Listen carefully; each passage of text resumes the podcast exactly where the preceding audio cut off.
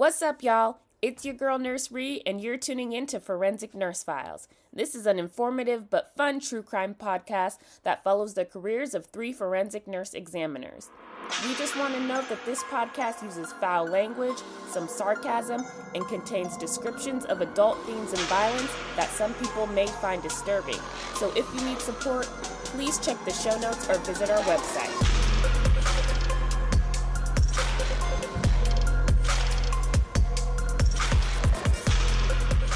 Y'all? Welcome back. It's Nurse Ree. And Nurse Joy, I'm back. I've been through some shit, but I'm here. Yeah, bitch. Like, where the fuck you been at? Um, here I am. I'm back. It's okay. We're doing great. Life comes at you real fast. no, dude. What the fuck did I just go through? But it's fine. I'm alive and I'm here and I'm back with Nurse Ree. So Hey. I know. What are we talking about today, girl? I mean, unfortunately, we're still on this child abuse train. Dude, so I this one, this one girl, this one. So I have a child, right? And mm-hmm. I was doing forensics before I had this child, and I felt a certain way when I had pediatric patients. But let me tell you how much different it is after you have a child, and then you look at these little faces, and it's so heartbreaking. It's so heartbreaking, dude. I feel hard. like it's it's real near and dear to my heart. Like, I know. I feel like because you take care of them medically and emotionally, that they're like kind of all your babies. yeah, I don't need any kids. They're all I know. you have like so many.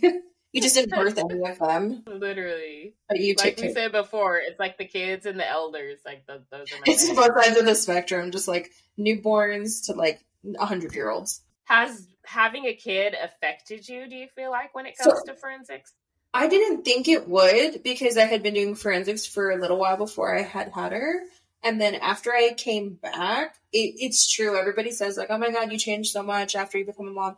And then I, I used to make fun of people. I am now the mom that I used to make fun of because like you truly don't understand until you have them. But I feel like you have a different advantage because you work with kids and you've worked with children for over a decade. You know, so I feel like you also, even though you don't have any like human children, um, I feel like you also understand them a little bit more than just people who, even some people who are moms. I mean, clearly because a lot of the child abuse comes from parents. So, Mhm. you know. So, I mean, for me personally, yeah, I felt this like certain heartstring that I didn't know that I had um get tugged at a lot after I had had her. So, yeah, it's been you feel like you have less tolerance for the suspects now? Oh, absolutely. Absolutely. Yeah. Because it's disgusting.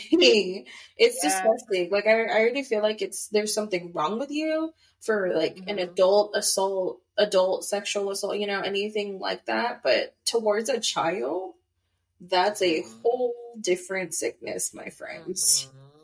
And It's deep, dark one. It's a deep, deep up in there dark one. And there's Mhm. something real fucking wrong with you, with some people because I just don't understand. Because you know, children children have this innocence about them. And I don't Mhm. I don't understand what any one of them could have done to deserve any of the I mean, obviously nothing, but straight abuse and sex this the sexual abuse ones get me. Yeah, So yeah. And that, a- that's the part that gets me too is that there's that innocence, and then people capitalize on that innocence. absolutely. Oh yeah. And it's a, dif- a different kind of disgusting. a Mhm. different type of disgusting. So yeah. Y'all And we, yeah, they're fucked. And I feel like we were just talking recently about that Jared from Subway thing and how fucking fucked that is. yeah And, um, yes. just real eye opening. Did you real watch it? I watched the whole thing. Unfortunately, like I I got like halfway through it, and not because I didn't want to finish it, but because I was going through some shit, and so I didn't get to finish it, but I will. But the first half that I watched, and I mean, I can say this because I mean, obviously the documentary's out, but how he just like casually, like in the beginning, I think he just told that reporter, right, like. mhm. is that's how it started to come out. He had said something. He had said something disgusting to like a random like reporter that he was working with, and I was like, "How do you just openly like just tell a stranger, ooh yeah, like yeah, you're you're disgusting like preferences And yeah, I don't understand. Yeah. Like, what? What was that? I don't. What? yeah, and then try to solicit her for her children, for her own Yeah. children. Dude. Like you, like the audacity, like The the, gall. it's so weird to me. That just how it Yeah. unfolded was just strange to me. I don't know. I don't know. Yeah. But- And to think Like, that that's the mindset that probably a lot of predators and child abusers have. Like, oh ugh. God, I will never understand. I will never understand. I never want to understand. I don't want to know. I, I mean, I, I obviously I want to know because fucking you deserve to be aired out for that shit and taken care of for it too. But that's just not. That's just not normal. It's gross and it's wild because, like, one of our statistics that we have here is about how common child abuse and neglect are. So, at least one in seven children have experienced child abuse or neglect in the past year in the United States, and that's just reported cases. So, one in seven, it's probably at least double that. Yeah, at No. least, at the very least, because I don't. It. I just enough. I'm still stuck on like I don't understand how people can abuse children like that. I just don't understand No. it. And No. to that magnitude, because that's a you know I always say it in every episode all the time, but like that's a huge number. It is Yeah, it's a huge number. And it makes me think back to like remember during COVID when we were like locked down and we barely had any child abuse cases.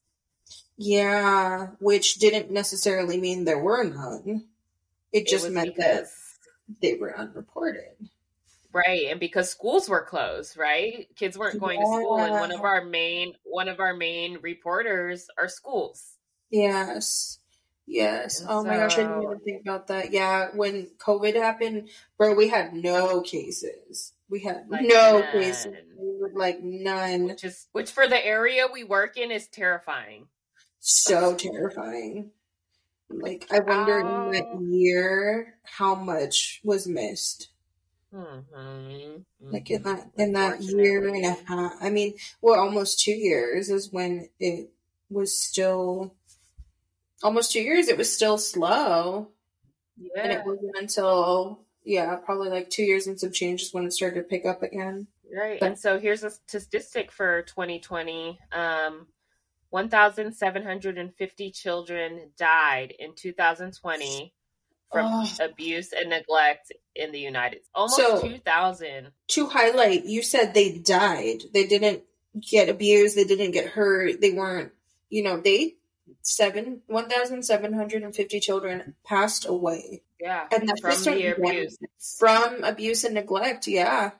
Dude, I now that I'm reading the outline you made, like I start to think about the story, like the stories that I have of the child abuse cases I've done, and um, when we start doing our story episodes, I have to I have to make a list because there. First of all, how sad is there that I have a list I because know. there there shouldn't be one, but just the stuff that the stuff that. That's so yeah, crazy. when we start telling our story episodes, I gotta remember that one because that one was like really like Yeah. bizarre. Because a lot of the drug, uh, so a lot of the drug addicts don't physically abuse the kids; they just neglect them, which is still abuse. Yeah. Yeah. But they don't because they love them. Well, to the ability that they know how to, minus Mhm. their disease, but they don't like yell at like emotionally manipulate, blah blah blah blah blah, like physically or whatever. They're just neglected. Mhm. Yeah, exactly. So It's so fucked up. yeah, The it's neglect is a whole nother level. is a whole nother level, dude. I feel like I've, I've come a lot of uh, across a lot of kids that have been neglected, and they end up, like you said, like nonverbal, you know, like on the spectrum Skittish. somehow, just like Shy, skittish, scared. yeah, so sad. I hate it. I hate it here. I hate it here. Okay, so um so children living in poverty experience more ne- abuse and neglect. Why? I feel like a lack of knowledge. Maybe parents are like trying to get money any way they can, and they're not in the home, and they can't afford childcare. They might be. They might just leave the kids at home and go do whatever they can to to get some money. In some instances, um, it's just a lot of stress. There's a lot of stress that's placed on families when there's a lack of funds. And you think like the stress displaces I think that yeah, the stress probably displaces with when it comes to physical abuse for sure. Mm-hmm. When it comes to neglect, I think it's more of what I was saying. Like they're just there's other priorities. Maybe they look at it as that. Mm-hmm. I don't know. I, I feel like there's so many reasons. Yeah, it's one of those things where there's just so many layers for it. Um, mm-hmm. and then rates of child abuse and neglect are five times higher for children and families with low socioeconomic status. Damn. Five times is a lot. Like the lack of education brings a lot of risk factors for a lot of things. Yeah. With when it says low socioeconomic status, does that mean like families that aren't educated on so say like sexual health and stuff like that? And i think it just means or? low income yeah i think it means like low income low education like all mm-hmm. of those things. Just accumulated. And i think that that all yeah there's not a there's no knowledge on these things. There maybe is not access to contraceptives or there might be a lack of knowledge surrounding contraceptives yeah, so that I feel like education on sexual health and stuff like that too is really important. For sure. I mean, I think about like where I went to school at, and we had sex ed in school, mm-hmm. but I know not every school does that. Yeah. Yeah.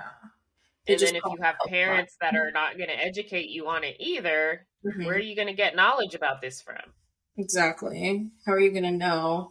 How are you going to get educated if your parents don't teach you and your school doesn't teach you? Um, so, child maltreatment is costly. In the United States, the total lifetime economic burden associated with child abuse and neglect was about $592 billion in 2018. This economic burden rivals the cost of other high profile public health problems such as heart disease and diabetes. So we're spending the same amount of money or more on child abuse and neglect as compared and, to heart disease and diabetes. So the same theme with the other uh, topics we've talked about is forensics like our job is based on people that choose to act this way towards other people right so people with heart disease right and um, what was the other one? Heart disease and diabetes. Stuff like that is genetic. So you're you have it when you're born or you know. Um, and then when you when you when you have heart disease or diabetes, you could either choose to be um, compliant or non-compliant, and then depending on like which way you go, um, your outcome is either better or worse, right? So child abuse, somebody chooses to do this for absolutely no fucking reason. Um, and that's why we're all here um, which makes absolutely no fucking sense to me.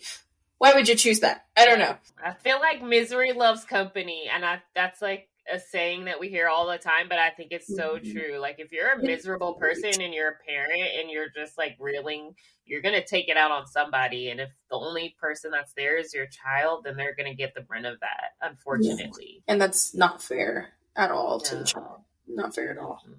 No, and I oh. feel like it's like Nurse Ellie said in the last episode, like you get mad, you go home, you kick the you kick the dog. But in this instance, it's like you're upset, you're reeling, you go home, you abuse or neglect your child. It's also, side note, there. animal abuse. Is, side note, animal abuse is fucked up too. Don't do that either. Don't do that either. Like, do not. Oh, I love my fur baby. I know. okay, so after effects. What after effects do we see? So immediate effects of child abuse and neglect are I, I feel like these are the most common things that we hear about. Physical mm-hmm. injuries cuts bruises broken bones um, emotional or psychological problems anxiety post-traumatic stress. Like uh, uh, some kids have these on their own. Like you know mental health issues are things that you can be born with but a lot of the times um, a lot of these issues are from the environment that you're raised in. Yes. so, Yes, absolutely. And the emotional and psychological problems, like, well, I mean, you noted in the outline, um, anxiety and post traumatic stress is, uh, well, I mean, like in the category, it's immediate. So, um, I feel like when the um, physical abuse happens, then the emotional um, after effect happens immediately. But then if this happens constantly, which most of the time it does, it's just stacked on top of each other every single day. So like the yeah. bigger the anxiety and then everything that like ripple effects from that. So you're depressed because you have post traumatic stress because you have you were abused, you know, which goes into the long term effects. So um, the long term effects are future violence, victimization, and perpetration, substance abuse, uh, sexually transmitted infections, delayed brain development, lower educational attainment, and limited employment opportunities. So a big thing is well, I mean, all of them are big things, right? But future violence, victimization, and perpetration, that's a thing. That's real. Mm-hmm. Um, most of our child abuse cases that we get, there's always a history of some sort of abuse in the family that's pre existing. Yeah, it's a cycle. Mm-hmm. Mm-hmm. Definitely a cycle. It takes me back to that and this is not even well i guess it is child abuse but it's more of the sexual abuse when i had that family that was just like abuse after abuse. Oh, it was like the one with nine siblings or something crazy. Yeah, it was five siblings. Well, five that were abused at least, but it was just like from dad on down, and it's a cycle. And unfortunately, like when you're exposed to that at a young age, you're more likely to commit that in the future. I wonder why. And I mean, I mean, this is just a thought. I wonder why, you know, if you're exposed to violence early on, why instead of your brain saying, like, I would never do this because I experienced it, it mimics it. Because, be see, interesting thing to look into. You see, like our generation, a lot of my mom friends, well, and then even you, because I know, I mean, you've told me about your past. You would never do a lot of the things that you experienced. And same with me. Like, I'm no contact with my mom now um, mm-hmm. because I would never do to my daughter what I, what she did to me. So it's like we, you and I, recognized the abuse, right, and mm-hmm. then turned ended the cycle pretty much. Mm-hmm. You know, mm-hmm. so we we ended the cycles, but a lot of people continue it. So it's very interesting how the brain works and genetics work and all that stuff. Yeah, and I also think that a lot of the time the brain just takes the path of least resistance. It's easier to just continue than it is to mm-hmm. implement change. Change. change is hard. Yeah. Change is really hard, especially against the grain. Um mm-hmm. so yeah, that's crazy. Yeah. It's real out here. And then like the delayed brain development, like for sure, if you're neglected and isolated, that's gonna stunt your growth. It re- for me it relates to a lot of the kids that I see that are hospitalized over and over and over. It's not necessarily that they're neglected or abused, but they're in the hospital and that stunts their development and their growth. It's almost like the same mm-hmm. thing um, because you're yeah. not getting the exposure that you need. Yeah. And then, especially if there's shaken baby syndrome or something like that, then you're going to have the consequences of that. I know. So, chronic abuse um, may result in toxic stress, which can change brain development and increase the risk for problems like post traumatic stress disorder and learning, attention, and memory difficulties. Damn, now that I read all these after effects, like these all happen simultaneously in children that are continuously abused or exposed. So like this one's like sits heavy with me because um growing up there was a lot of toxic stress in my house and mm-hmm. you know now I have like anxiety, a little bit, bit of depression in there mm-hmm. like and I know that being exposed to these things fucked with me you know what I mean? Yeah, yeah. And so, and I see a lot of commercials now, weirdly, that talk about toxic stress in children. And so I know that there's a, a push for parents and everyone to just be more aware of what you allow your child to be around in the environment mm-hmm. that they're raised in because it does affect them like more than you know children are sponges yeah oh yeah and you so you think that uh they don't understand Oh, but they do. Mm-hmm. Oh, they do. Mm-hmm. You know. Absolutely. And before you know it, mm-hmm. they completely understand situations that they shouldn't completely understand. Right. so, oh, I'm, and I'm sure you see that with your baby girl. Mm-hmm. It's really sad. That's why I chose to opt out of a situation I didn't want to be in anymore. for this yes, girl, yes. Not really for my Right. sake. Because, like, fuck me. Like, I'm already fucked up. There's no fixing this this brain, but, you know, for the sake of her. Um, Yeah.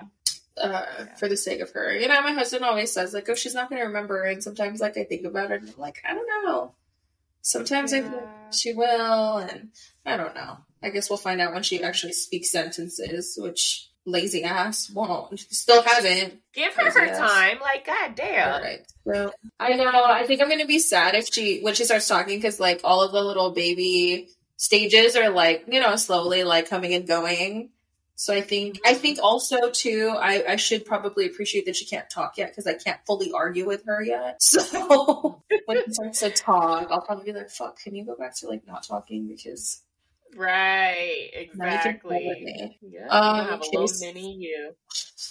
Dude, it's like the best and the worst thing. So risk factors for victimization. So children younger than four years of age is a big one. Um, They're small.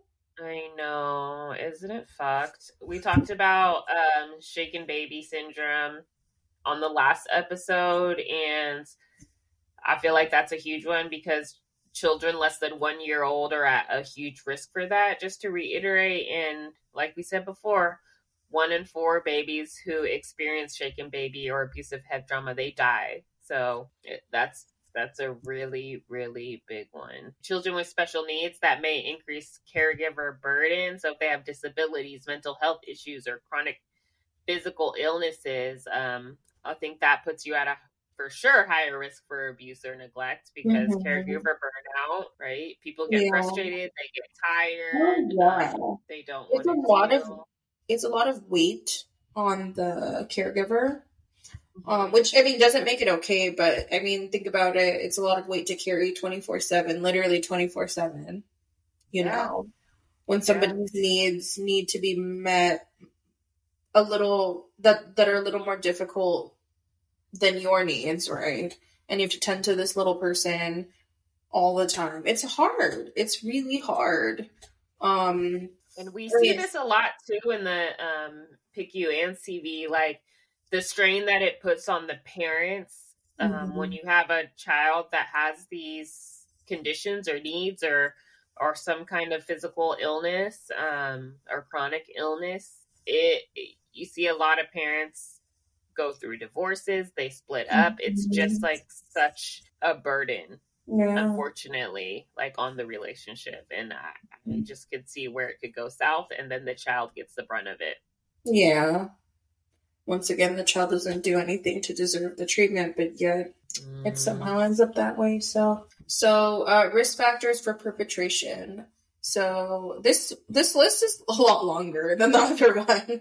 Way long. Dang. Yeah. I and across the board for all the topics we've talked about, the risk factors for I, I think honestly for perpetration have always been longer than the victimization. Um, Yeah, I agree, and I think a lot of them are very similar.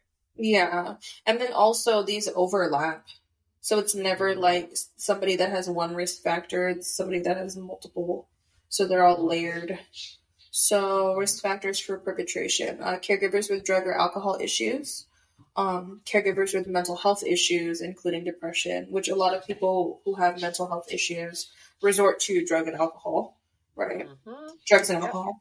Um, caregivers who don't understand children's needs or development, which probably makes them a lot more short fused and impatient.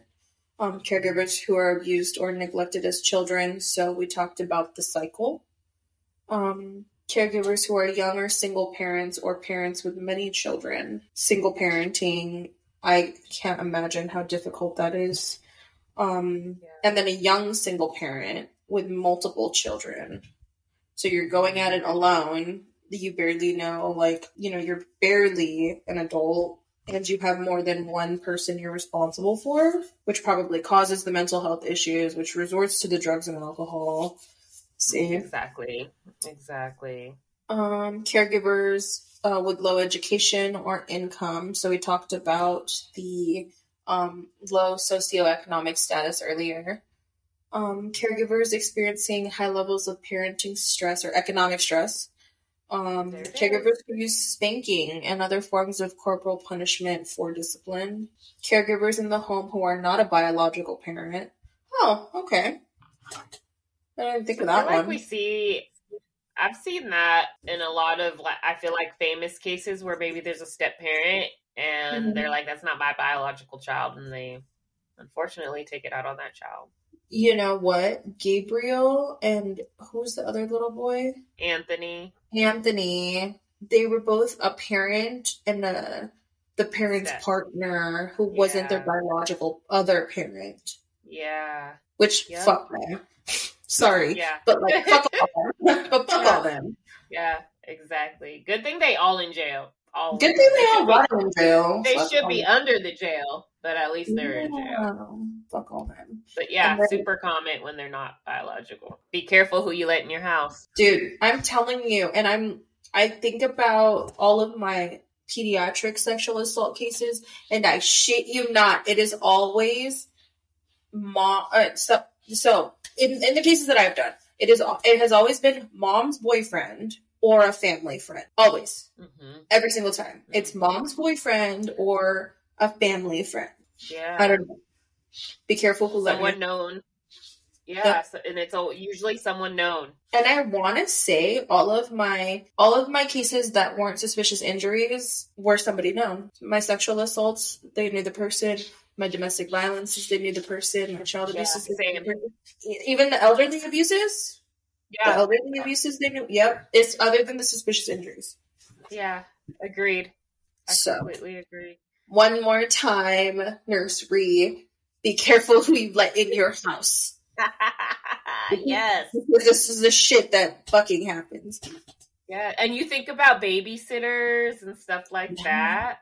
Like you see that a lot too on the news. People set up nanny cams and they watch and they find out that their child's being abused by the babysitter. yeah, yeah. So It's just be careful. So some family risk factors. Uh families that have household members in jail or prison and maybe because that's just a cycle of abuse, who knows why they're in jail or prison. Mhm. Um families that are isolated from and not connected to other people. So See? See? yeah. That's a huge red flag in anything like especially domestic violence. I feel like we saw that if someone is isolating you from your family and friends, huge red mm-hmm. flag. Yes. It's not right there. Yes. Absolutely. I absolutely agree. Families experiencing other types of violence, including relationship violence. So, your child should not be exposed to any types of violence. Once again, especially relationship Mhm. violence, which intimate partner violence, domestic violence, all of those Mhm. types of things put them at a greater risk. hmm uh, families with high conflict and negative communication styles again ties into the um, your child being exposed to certain things um, Yes. and that toxic stress that we talked about earlier See, the negative communication styles, I feel like also, um, like shouting, arguing, um, all that stuff, like miscommunication, does a whole, like, it's like a switch, right? Like, um, just that little bit of miscommunication causes like the ripple effect of other issues.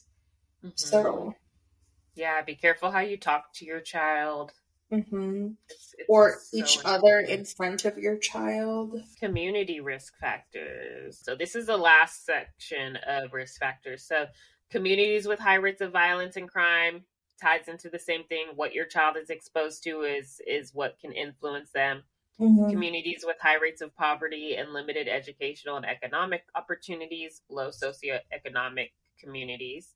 Um, Mhm. communities with high unemployment rates, same thing.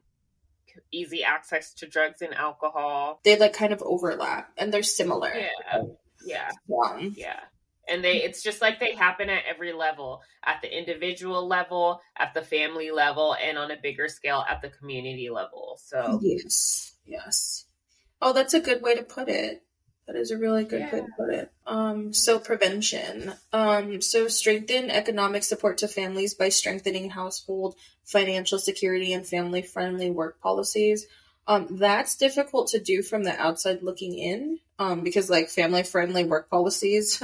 so and then like yeah. Um I mean, I understand how this would help, but it's just not. It's not that easy, right? It's not. not That's at not. all. No. But um, change social norms to support parents in positive parenting with public engagement and education campaigns and legislative approaches to reduce corporal punishment. It Yeah. just is dependent on the situation and the person because I know a lot of really good moms and dads that spank their kids, hmm you know. So Mhm. Yeah, I agree. Provide quality care and education early in life with preschool enrichment and family engagement and improve quality of childcare through licensing and accreditation. I feel like, and I said this in the last episode, I feel like there needs to be a lot of education that starts during pregnancy and in the home. Mhm. Um, if mom and dad are involved, both mom and dad need to be educated about what it is to have a child and bring a child into this world and what to expect, even though not every um, parenthood is going to be the same, but there's certain Mhm. things you have to know that your baby's going to cry. They're going to cry all night. You're going to lose Mhm. sleep. And there's just like, you just have to be prepared for that because I don't think a lot of people are, yes, especially the lack Yes, of sleep part. yes, oh yes, girl. Um. Mhm. It, I feel like also it just needs to be more available and more easily um, accessible uh, to Yeah. parents, and then also um, people need to be a little more open to furthering education over things like that. You know, so And people need to know it's okay to take a break. It's okay to, if you have the family support or you have people to trust, it's okay to leave your baby with somebody and go. Mhm. If you need a break, just go. Yeah, and that's something that people don't talk about because, like, so women in general, and like this is a whole other branch, but like women in general, there's a lot of pressure on us, and like fuck all y'all, but like, so it's like you're either a good mom or a bad mom. You have to be a good wife or a bad wife. Like you have to work, but if you want to work, you can't work too much because you're still a mom. You know, like all this other shit, and I'm like, Mm. see, men don't have to go through all that. See, men don't have to go through all that. Mhm. So Mhm. I think that's also where it lies is um it being okay and to be honest with yourself. Like Yeah. like Guillermo and I are going to EDC. Can you believe it's EDC time again? Remember last year we were supposed Oh to go my to God, yes. yeah. Intervene to lessen harm and prevent future risk with enhanced primary care, behavioral parent training programs, treatment to lessen harms of abuse slash neglect exposure, and treatment to prevent problem behavior and later involvement in violence. So I feel like that's kind of what I was just saying. Like, do we just need to have more education, like, for parents and Yes. resources and teaching? Because again, like I'm gonna keep going back to shaking baby because we see it so freaking often and it's it's extremely common. People need to be educated on it and the after effects and how serious it is, and you're you can cause your baby permanent damage, like lifelong damage or death. Um, and it's unfortunate how often that we see kids come in because of that. So if we had better um, practices in place, like I said, in other states that I've worked in, patients, babies less than one year old can't be discharged from the ICU from the floors unless parents are educated on shaken baby syndrome. So um, I Yeah. think that every every state should adopt that practice, and we should be educating even before the children are hospitalized. Um, when the, when pregnancy starts, they should be educated on it. Oh yeah. Oh yeah. Because I feel I wonder how many things would be different, you know, if they were just educated from the beginning. So or have the support or have the resources to get Mhm. support. Oh yeah, because women need a lot of support during this this time. Yeah, they say it takes a village. Oh, it and that's absolutely true. So All right. So when we do our exams, one thing that is different about child abuse exams is that they don't require consent. mm-hmm. And so the, if if we suspect if anyone that you come into contact with in a hospital, it doesn't matter if it's a doctor, a nurse, uh, environmental services, the janitor, whoever, if they suspect that a child is being abused, it's reportable, and we will do a forensic exam. oh yeah, yeah, We're all Mhm. mandated reporters in the hospital. It doesn't matter who it is. yep, absolutely. Um, so interview child separate from parent slash caregiver slash whoever they arrive with. Um, so this one because I was a well, I still am, but I'm an adult care practitioner. Uh, it was very awkward for me because well, when I first started forensics, I didn't have my daughter. Um, so speaking to children uh, was awkward in the sense of it was foreign, and then you you talk about a very sensitive subject, right? So, mm-hmm. um, how do you change your language to to make it not seem childish, even though you're speaking to a child, but to make it seem important enough, but in a way that they can fully comprehend. Right. Um, and then you know they've been through a lot of strange, confusing things today, right? Um, mm-hmm. something happened that wasn't good. It was, you know, parent, caregiver person took me to this crazy ER where all these people are poking and prodding at me. I have to tell the story a thousand times. You got to tell it to me one more time, you know. Um, so it was interviewing children separate from the, the whoever they came with was really weird. And I feel like with you, like at least you knew how to talk to kids, you know. Yeah, yeah, and I think that ties into the next bullet point, which is a lot of uh, forensics units require um, forensic interviewing training before you're able to mm-hmm. even interview children because there's such a science mm-hmm. to it. And uh, a lot of kids are taught about stranger danger and not to talk to strangers. And so mm-hmm. here they are with like four, five, six different strangers trying to ask them about something they've been through, you know, staring. They don't want to talk. Yeah, it's terrifying for them. So. Yeah there is definitely a science to it and and the the kicker is you have such a short amount of time to gain their trust mm-hmm. Mm-hmm. and the smallest thing can deter that so yeah it, it can be challenging so we always try to give them a comfort item we had blankets bears like bears, toys toys we had movies we had mm-hmm. you know crayons colored pencils um yeah. coloring books things like that. Um, just let them choose something. Yeah, we had we had yeah we had all those things. To this day like i have anxiety thinking about interviewing a child because it's just it's so it's a whole different it's like learning a different language. Yeah it, it really is. kids don't articulate their the exact feelings to you you know? No and then you can't lead them. You can't ask mm-hmm. leading questions. Like they have to come on their own and open up to you so it's hard. Yeah exactly um, um, so, so that goes into like doing our exam and photographing. It's mm-hmm. super complicated because of all the things we just talked about, and then let alone let there be developmental delays, and then that adds to it. Yes, and little little kids don't sit still. nope. So getting photos done. Um. No. So notify law enforcement and or DCFS slash CPS and or parents um, attempt to notify parents that patient is receiving treatment has to be made when patient is a minor regardless. Consenting age in some places. Um, dcfs slash cps via phone or online while patient is still physically in hospital or office depending on situation. Um, dcfs has made it really easy to report.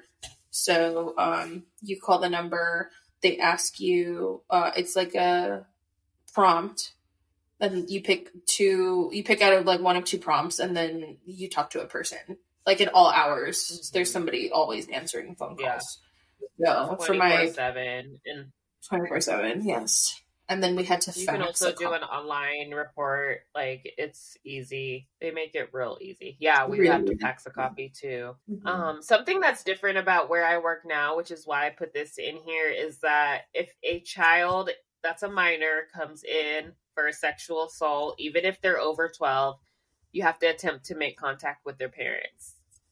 Um, so you don't have to tell them why they're in the hospital or why they're receiving treatment, but you have to tell them that they are receiving treatment. Um, so I don't feel like that's something we ever did, but it's something I have to do where I work now. Okay, well, that makes sense.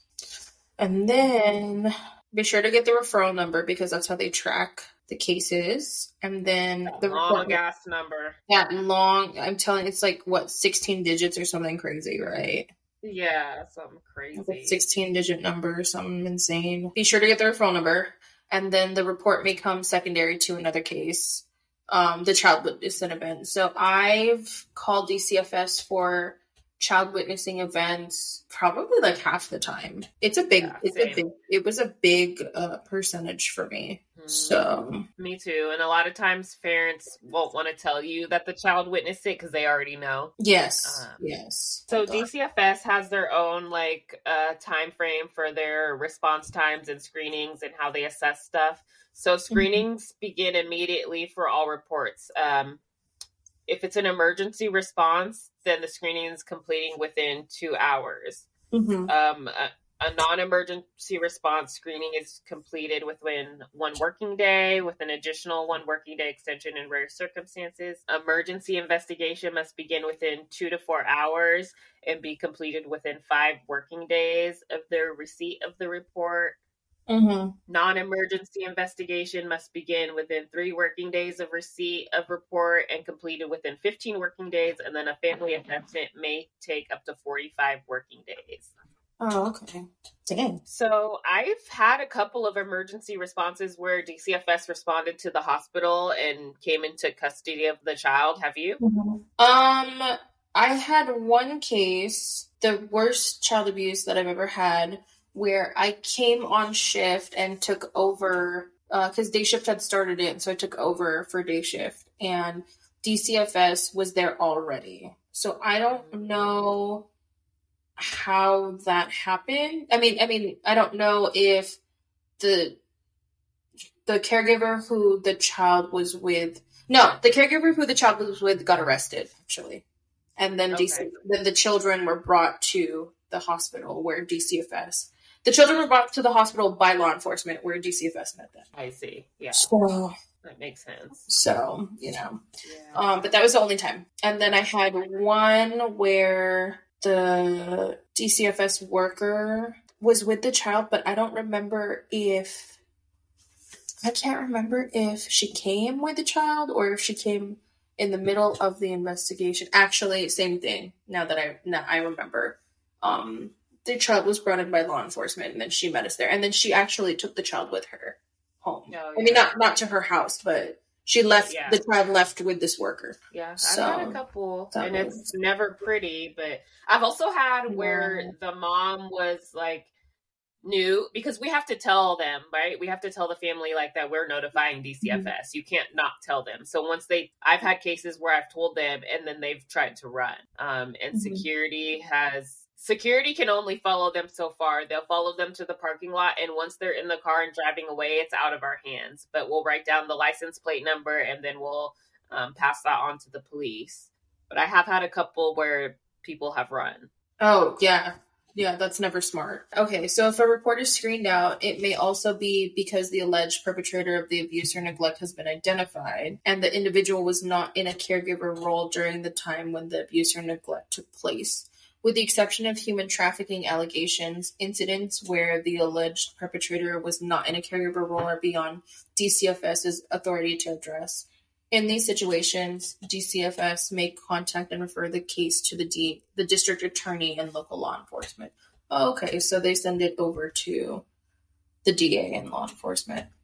Yeah, so that's just to be a little in defense of DCFS because sometimes people are like, well, they didn't do anything. Well, sometimes it, if it's not an emergency, then they can um, screen it out. Yeah. They- They have their own protocols. All right, y'all. Thank you so much for tuning in to part two of our child abuse series. As always, you can reach us on all your social media platforms at Forensic Nurse Files. You can reach out to us via Gmail with any questions, comments, concerns at Forensic Nurse Files Pod at gmail.com. Please make sure to like, comment, subscribe, leave us some feedback. And if you or anyone you know is a nurse in the forensics field, please have them reach out to us. But until then, stay safe and we'll catch you next time.